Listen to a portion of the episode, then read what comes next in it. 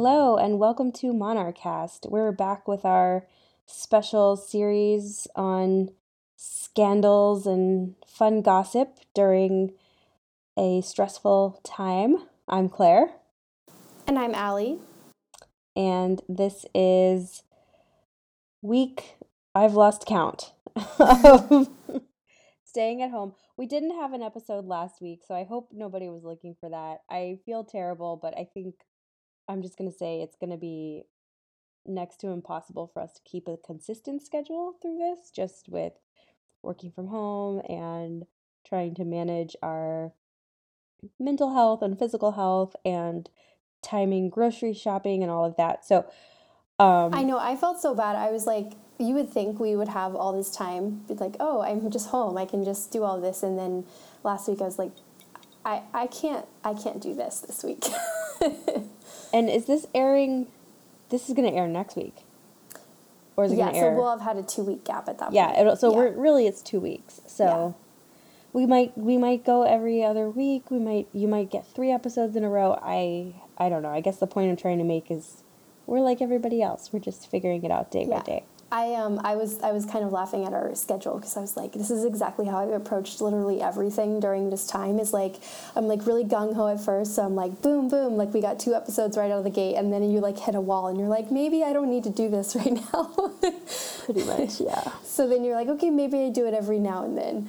Um, but yeah, maybe we'll stick to like an every other week schedule just for sanity's sake.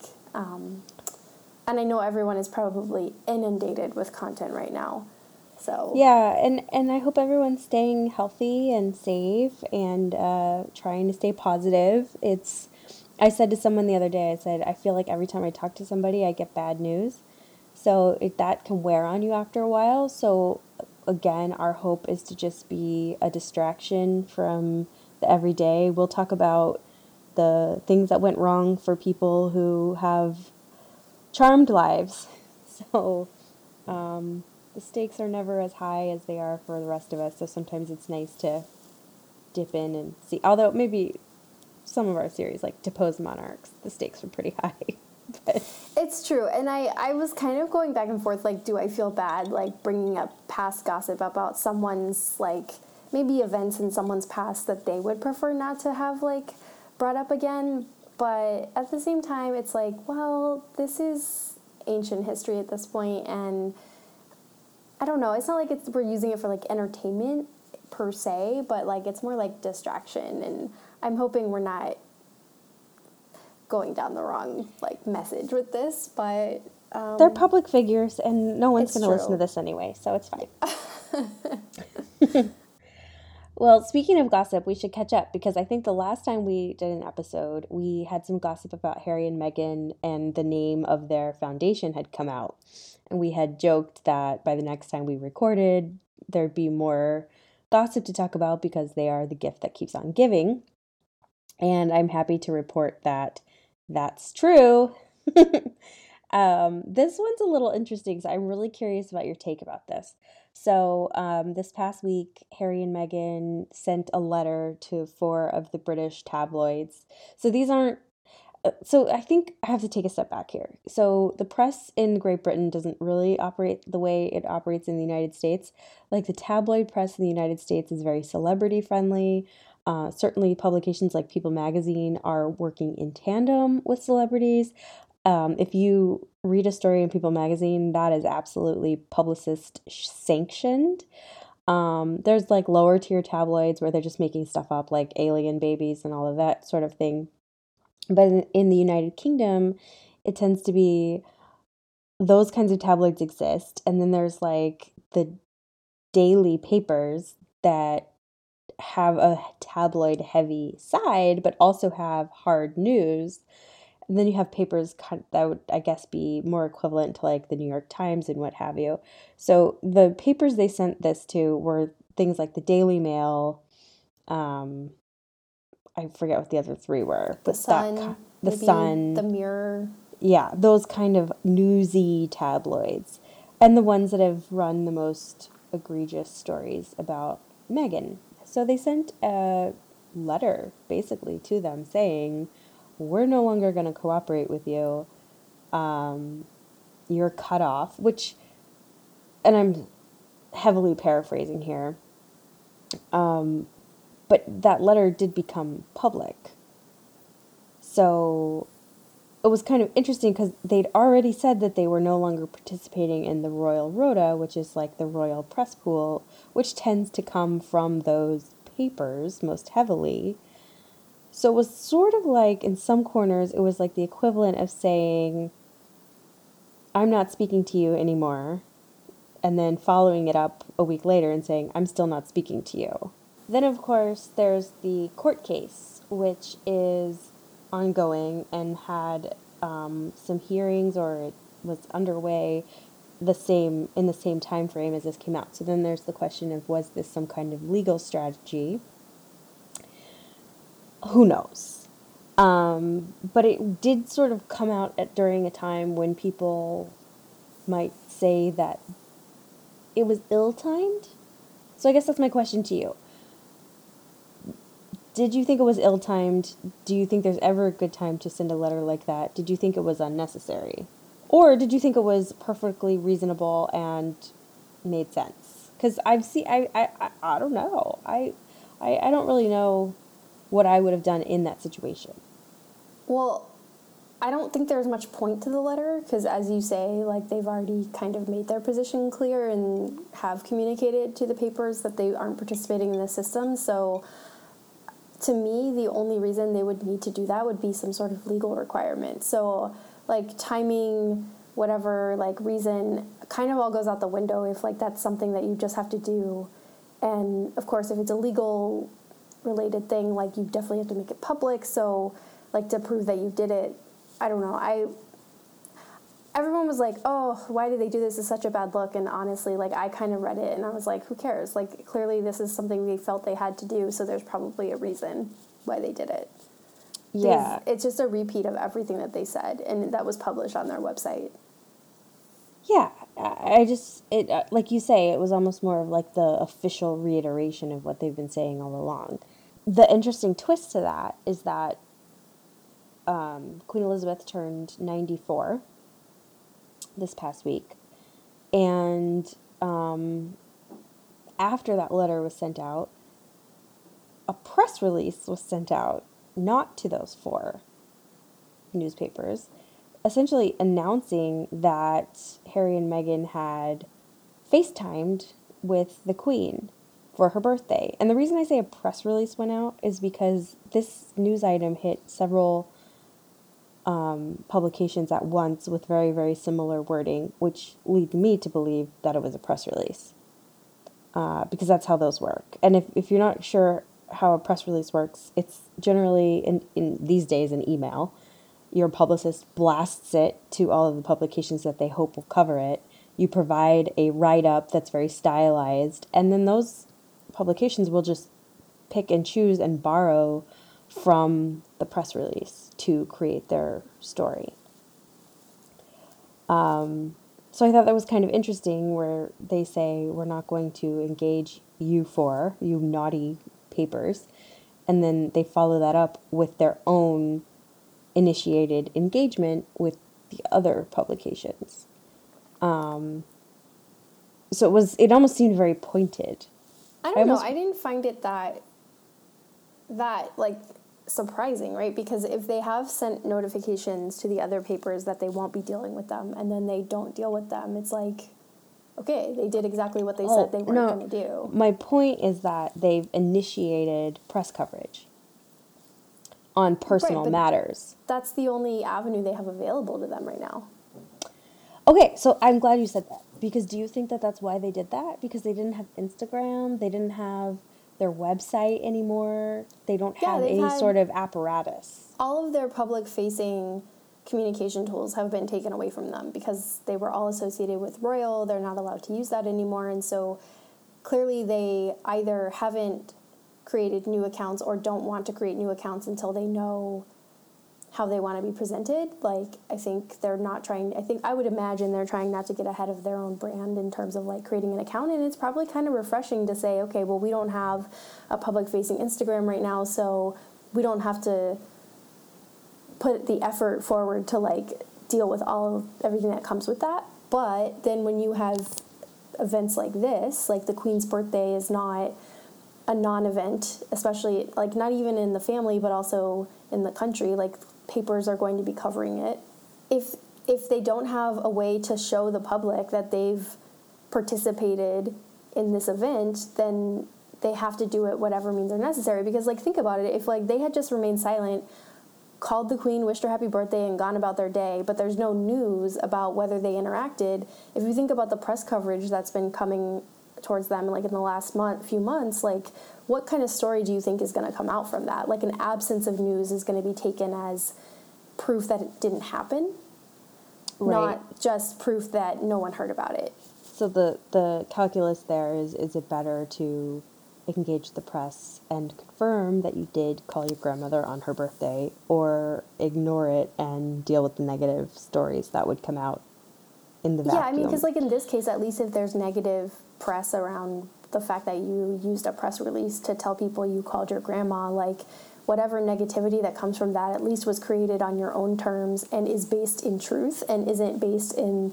you know, press and like endless breathless coverage by the Daily Mail about how Meghan forbade Harry from calling his grandma on her birthday. You know, like that's exactly the kind of story they would write. So yeah, again, I just like I don't think right now they're in a great position in their public facing like well, tools that are I, available to them. I'm glad you brought that up because it does sort of feel like they are at a disadvantage right now because they don't have Instagram, they don't have a website, they don't have all of that.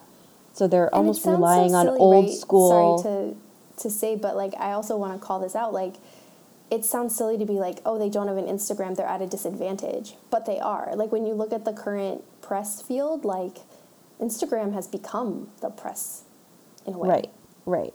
But so in the absence of that, what I was trying to say is that they are relying on the old school tactics that maybe Meghan would be more familiar with, which is press releases, maybe setting up paparazzi photos, keep making sure you remain visible, doing, you know, showing you doing good, like visiting like delivering meals and all of that, walk walking your dogs, all of that, that keeps you relevant in a positive fashion so that when you launch your big initiative, it's not like you've been gone for months and people have one uh, and people have realized maybe they don't miss you because the thing about the tricky and this we we've talked about this a lot. The tricky business here is staying relevant on your own terms but on your own gas, so to speak. So when you remove the kind of engine of the royal family from behind you, you have to stay relevant on your own. Right. But you have to do so in a way that doesn't look more like celebrity than royalty. It's a very fine line, and I think. But they're going. Oh, I would think look... we've seen the first taste of that. Like we'll send out a press release that we called grandma. That's innocuous. That's that's that's like most people probably didn't even blink. We'll get some photos of us out and about in LA wearing masks and doing good and, you know, being normal people, but it's not like so obviously set up that people will question it. Um, I think it's I think it's smart. I'm glad you said that, like looking like normal people thing. Like that's what they want, but that's also the risk to them because that's what makes them look like just celebrities, not special celebrities. So they they may not have set up some of those pap photos, but they definitely went places where they know the paparazzi hang out. Like the paparazzi hang out by Griffith Park hoping to catch celebrities going hiking, right? Or wherever they the canyon, wherever they were, whatever. So like they know where they're going, they're gonna probably be seen. They don't even have to try to set it up. But that's also exposing themselves to this is the playbook of your run of the mill, everyday celebrities, that they are coming from a place where the royal family, like, obviously they don't want to be seen as just run of the mill celebrities. They're different. They're they're not they're not like of the public, right? They're somehow above the public. Like that's the mystique that they have to continue and Harry and Meghan now, by removing themselves from this, they get what they want in that they get to be normal people and maybe live a life and like we've never seen until a few months ago them out hiking. You know they were probably taking their walks through like the royal park or something that's like closed to the public you know? So like we haven't seen them out and about walking their dogs and doing these quote normal people things but the risk to them is that the more we see them do these normal people things the more normal they become and then what are they cashing in on for their foundation, their charity work. Like there's no platform anymore other than like you're just another rich famous person. Okay, yeah. No, I agree. It's it's it's, it's tricky. It's it's a tricky balance that they're going to have to strike And to accomplish what they want. I don't think moving to LA is going to help them with that. I think that that puts them in an environment where they really just look like run of the mill celebrities who live in LA.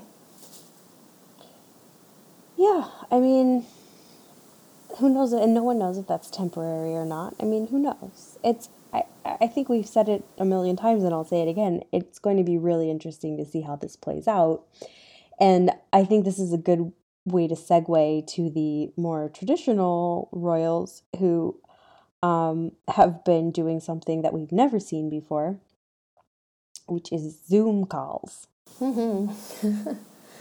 Like everybody they, else. uh, it's, it's the great equalizer. Speaking of looking like everybody else, um, there's not much mystique to be cultivated over Zoom. no. You can push the filter that makes you look better. I'm a big fan of that. Um, but that's basically all you can do. You still have bad lighting, awkward positioning, two people crammed into one laptop frame. Like, nobody's gonna look royal on a Zoom call. Yeah. So I think uh, Kate and William, Sophie, Edward have definitely done it. Um, I don't know if we'll see the Queen on a Zoom call, but um, I just thought it was kind of funny that that's how they're doing appearances and like William opened a hospital over Zoom and um, At that point, isn't it like better to just forego the royal formalities? Like, do you need William to open the hospital if the only way to do that is over Zoom? Like, all it does, I think, is like really call attention to the pointlessness of like the pomp and circumstance of their station, right? Like, I think William can open a hospital whether he's like physically there or not is kind of like, okay, but then why does it even matter if they try? Well, I think that's the struggle everyone's going through with, right? It's like we have to just just pretend like life is normal. So let's call up a royal and have them attend this hospital opening because that's what we would normally do. Except for he's not there, and all the people that are there are standing six feet apart, and the whole exercise seems kind of ridiculous when you could just open the hospital to no fanfare. Um, but the whole idea is to get press and to raise funds and all of that. So it, is it is interesting to see how this like you say just casts a light on the ridiculousness of it of it all but i've just been enjoying the visuals um you know like the like flatness of the um camera on zoom and like kate's hair does not look that great and like sophie is wearing a ponytail and it's like you know what? They really are a lot like us in that sense where you can only do so much with a laptop camera. Um, And they they have to unfortunately like they're not like us. Where like I was thinking about this today because they had the video of them doing the clapping for the healthcare workers, right? Mm-hmm. And like they're dressed up for this, and it's like nobody else is like putting on their best dress to go stand outside and clap. I, I Unfortunately, they have to. it's like a dress code. It's like you're at work, so you have to dress up. Life is like yeah, life is work. Like it's it's crazy. I was thinking about that too because they had the cute photos of Louis' birthday and like he's literally playing with like finger paint and like wearing dress clothes.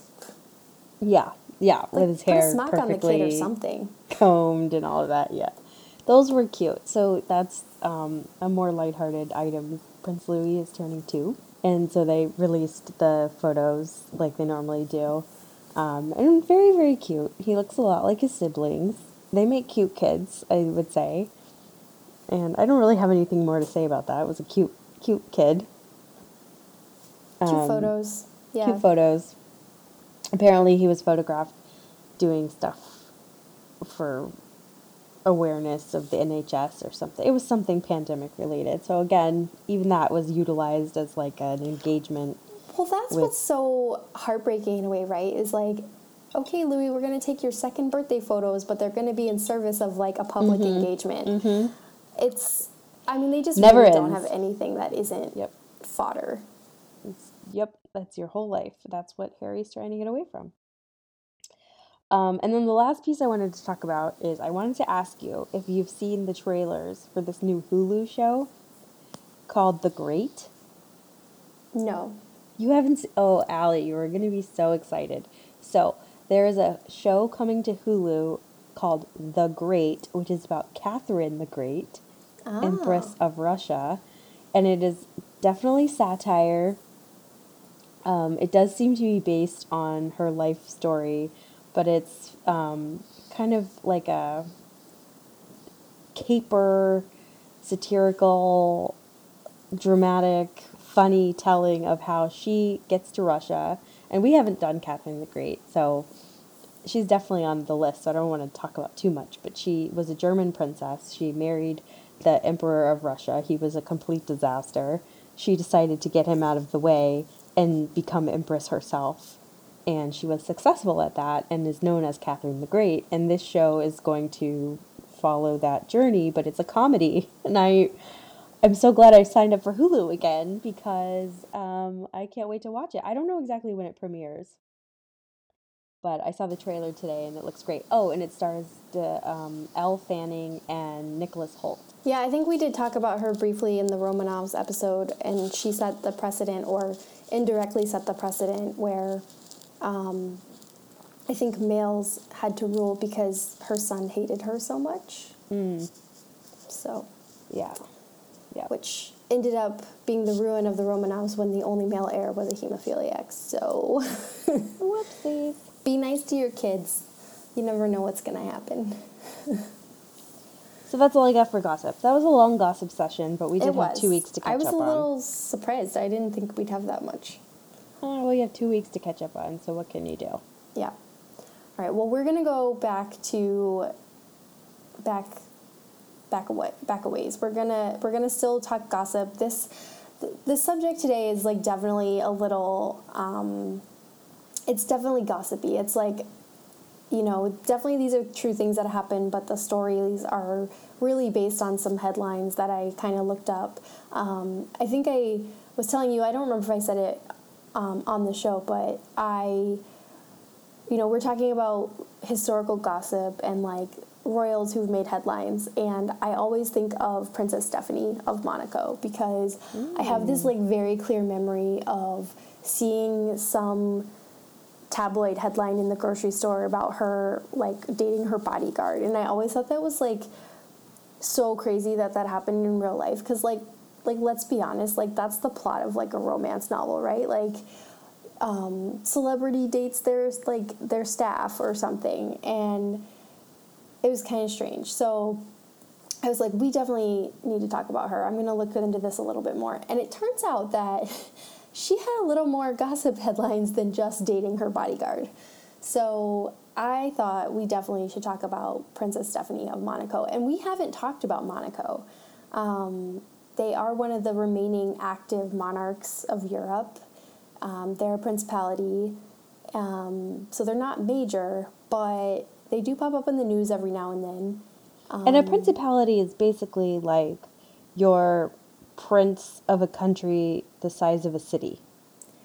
Yeah, I think it's basically you're just prince of like a or ruler of a really small area of land. Like I think that area of Europe has a handful of these. There's Monaco, there's Andorra, there's um, Luxembourg. like Liechtenstein. I oh, think. Liechtenstein. That's yeah. Luxembourg. So there's a a few left, um, but yeah, it's just people who've had these like historical grants of territory, and they're ruled by a minor ruler, but they're not governing enough where they get the title of like king or queen. Because historically they probably were granted this land but in service to a king or queen. Like monaco was probably given by the king of france or something. And Monaco has retained its royal mystique partly due to the fact that Monte Carlo is a big, or was at one point, a big destination for the rich and famous to go gamble, play. Well, I think it still is. It be, it, I feel like Um, more for Europeans. Like I think Yeah. I think Americans used to do that maybe in like the fifties and the sixties,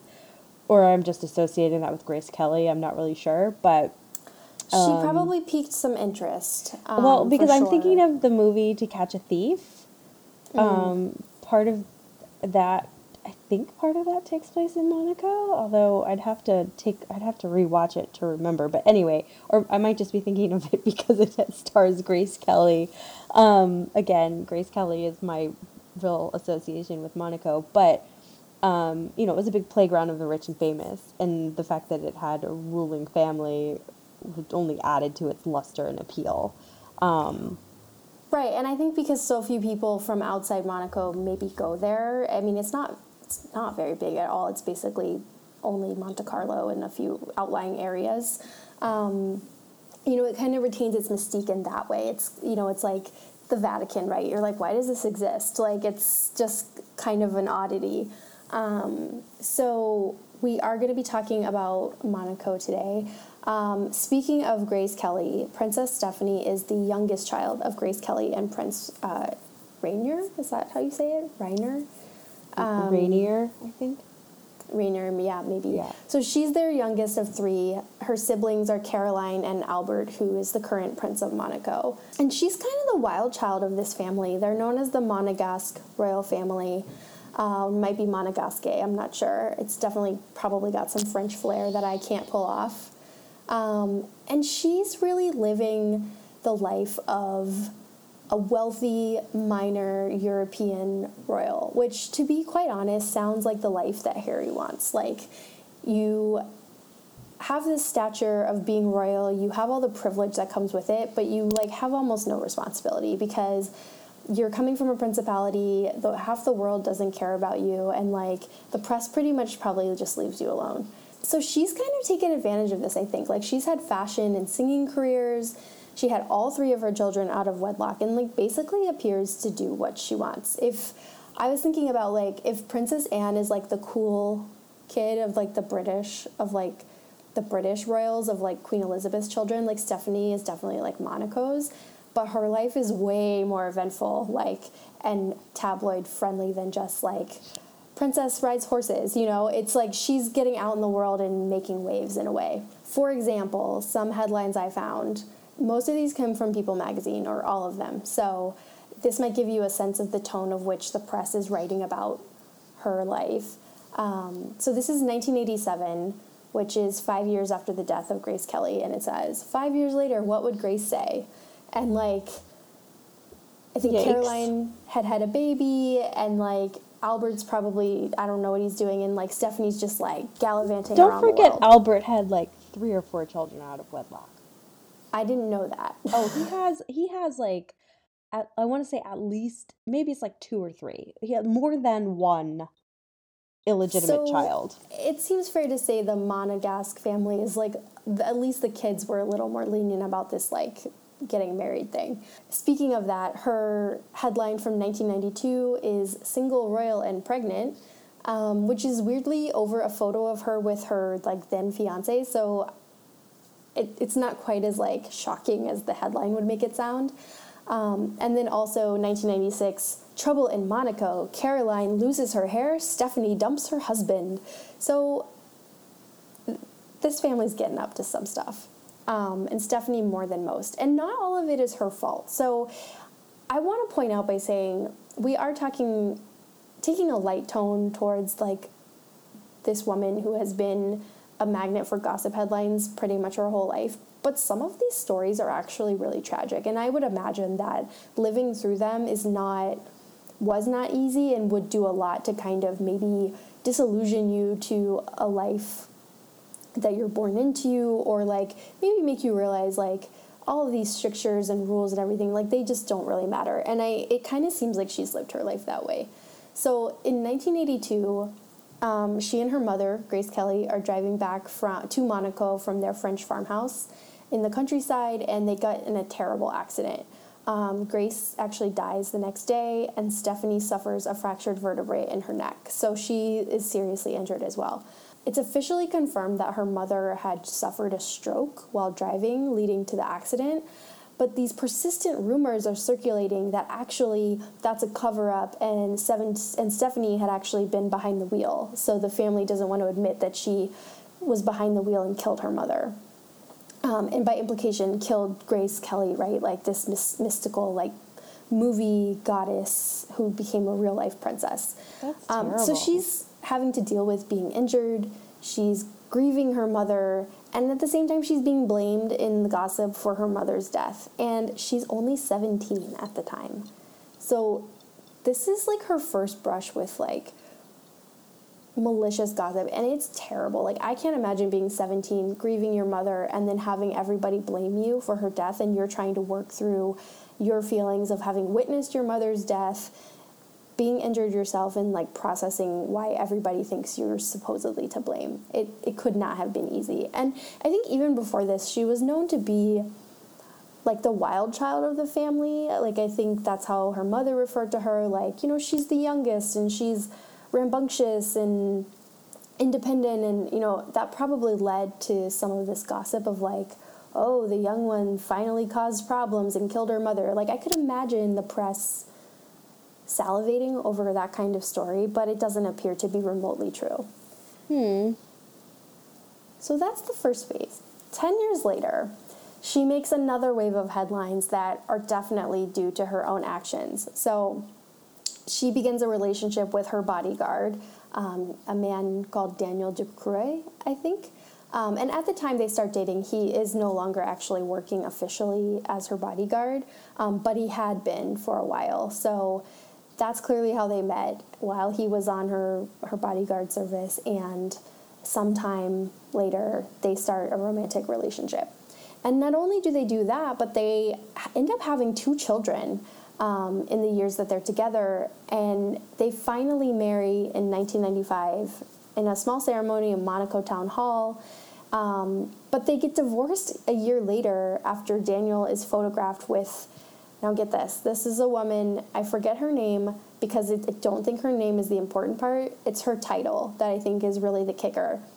Miss Bare Breasts of Belgium, 1995. Oh, that's that's unfortunate. Oh no. Yes. And he claims it's a setup, but when he returns to Monaco, the marriage is over. So they're only together for four years, but they have two children in the interim. And in fact, she had to campaign really hard for her father's approval of the marriage. He didn't want to allow it to happen, he didn't think it was an appropriate match for her. But then, you know, they've got two children, and then her father's suffering some health issues. So I think he just decides, you know what, like, let's let her get married and be happy. And at that point, their two children are included in the line of succession. Unfortunately, they get divorced a year later, but you know, she did marry him. And then soon after that, she actually had another relationship resulting in a third child. Um, but as she never married the father, that daughter, she's not actually um, included in the line of succession. Hmm. So at this point, she's got three kids, okay? So in 2001, she quite literally runs away with the circus. what? So she becomes romantically involved with another man who happens to be married, but beyond that, he's also an elephant trainer in a in a circus, and she moves her three kids into his circus caravan. Oh no, really? Yes. Um, the relationship, though, didn't last, and a year later, she and the kids returned to Monaco. But then, in 2003, she marries a different member of the same circus, a Portuguese acrobat. And they got divorced a year later. She has eclectic taste. She really does. And I, the thing that really got me is like, this is where I was like, this is why you know, I think the initial gossip about her is like really malicious, really unfair. And the bodyguard stuff is like, you know, people fall in love with who they fall in love with. And it's probably a juicy story like youngest Monaco royal like falls in love with a commoner who happens to be employed by, you know, her family, et cetera, et cetera. They're having two kids out of wedlock. You know, that's that's all whatever. But the circus thing, I was like, God, like she just does not care. Like because can you imagine like living that life of being like, you know what, kids, we're gonna go live in the circus for a while. and then to have that relationship end and then decide, oh, I met this other man in the circus. I think I'll marry him. And then divorce a year later. Oh, she's definitely searching for something.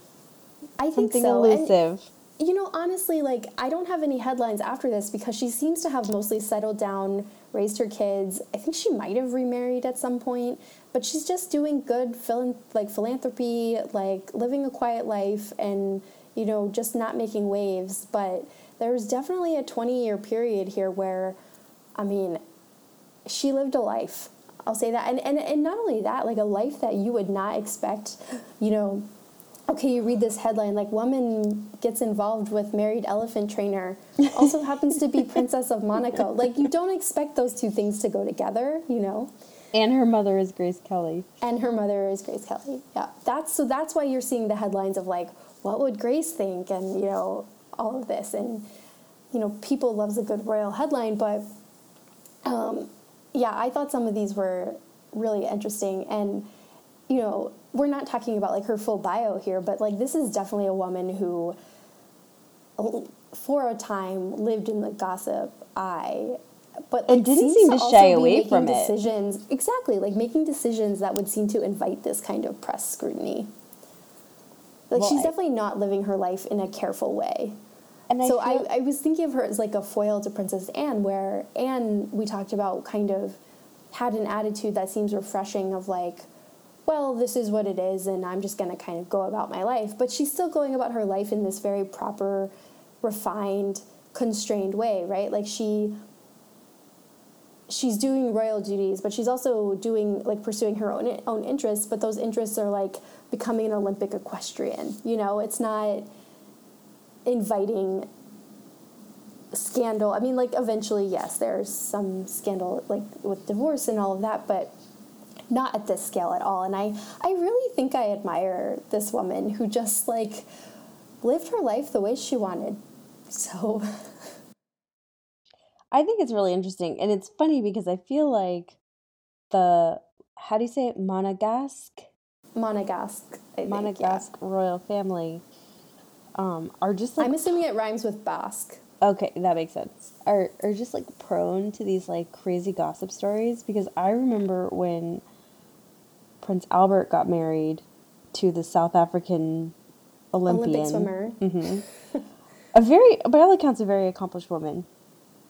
But on their wedding day, she's like sobbing the whole time, and the rumors were that she tried to flee Monaco and they like seized her passport and forced her to go through with the wedding. Now, here's the thing I don't believe that. But I think the press there certainly leans towards the fantastical yes um, interpretation. So I can only imagine how just insane it was when Stephanie ran away with the circus. And also, they remind me a lot of the Kennedys in a way and like they get all this attention but they also have these like tragic things that happen. So like Grace Kelly dies in a tragic car accident. Caroline's husband actually died in a boating accident. Um, you know Stephanie was in the accident with her mother and had to witness that. It's the Kennedys know, just had two people die in a horrible yes, they, accident. They did yes. I but mean, like it's just like I have to wonder if I, there's like witches out there cursing these families not to make light of it. Like, I'm just saying, like in the Kennedy's family... case, I think it a lot of it comes from it's a large family. You have a lot of people. Things happen to people. I think there's also they're also engaging in like the like leisurely risky, activities.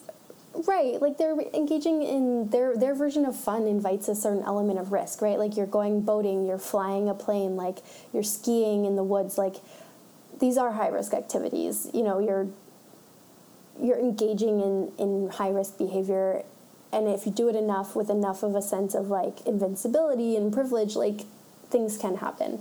And maybe that's what's happening here right? Like she's living her life in a sense of privilege and just letting things happen to her and like not really thinking too much about the consequences because there aren't any right? Like i mean this was also really struck me is like this is a woman who uprooted her kids and moved them into a circus caravan, has two intense relationships with circus members for two years, and does all of this. And like, there's no consequences, right? Like, she can run away with the circus and then just return back home to royal life.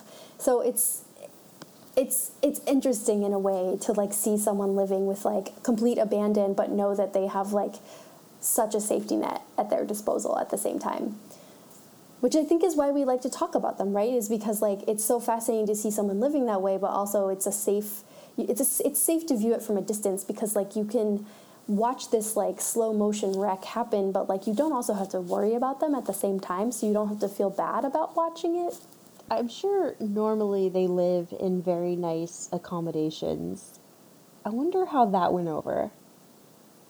Moving into a circus caravan, which is essentially Yeah. like moving into an Airstream trailer, is what I'm picturing. Yeah, and like also, I didn't really look too much into the specifics. Like, did they really move into the caravan? Were they just visiting the caravan sometimes? Did she roll up with like her royal Airstream that's like tricked out? yeah, and what do we mean by the circus? Is it like a Ringling Brothers kind of thing? Is it like a you know a local operation? Like I don't know. So it could mean any kind of thing. But I I'm assuming if there's elephants, it's a big operation. So That's pretty good. I see this is the kind of stuff that I want to cover. We would never cover this normally. No. Maybe as a footnote if we talked about like Grace Kelly, which maybe we will one day, but yeah, I I mean and you know I feel like that generation definitely had some stories. And and you know what also struck me while I was reading about this is she could never get away with that today because uh, can you imagine doing all of these things that I've talked about in the age of social media and No. like this constant gossip and news cycle like it would it, as oppressive as it might have felt at the time, like I would imagine it would be even more so now. So I think it's definitely a gossip relic of its era for sure. Definitely, definitely. Yeah. So that's So- Princess Stephanie and her scandalous. That's the very Life. abridged version of the life of Princess Stephanie, or at least the highlights. These are definitely the items that might appear in her obituary for sure. Mm-hmm. Yep. So, okay. Well, we hope you enjoyed that. Um, I'm gonna think of another topic for next time. Um, who knows In if we two get weeks. over? well, if we get overzealous, maybe we'll drop two in one week. I don't know. Maybe. I mean, I really want to reiterate: we are not on a schedule. no, not at this time. Not I at all. I spent all day yesterday thinking it was Thursday, and then I spent all day today thinking it was Wednesday. So I have lost all, and I'm working from home full time. I just have lost all semblance of time. I had the same thing happen to me. So I overheard my roommate today talking about, oh, I can't believe it's not Friday. And I had like a split second where I was like, it's not Friday. And I knew, I knew that it wasn't Friday. But for like a split second, I doubted myself because I just like don't have, there's no change. Like you can't mark the passage of time because every day is the same. Right. All right, well, we will be back at some point with more retro gossip. Yes. Until then, Until stay then. safe. Monarchast is produced by me, Allie. And me, Claire. And our logo is by Ryan Cooney. If you like our episodes and want to give us a shout out, please rate or review us on iTunes or Google Play or whatever your preferred method of podcast listening is. We really appreciate it.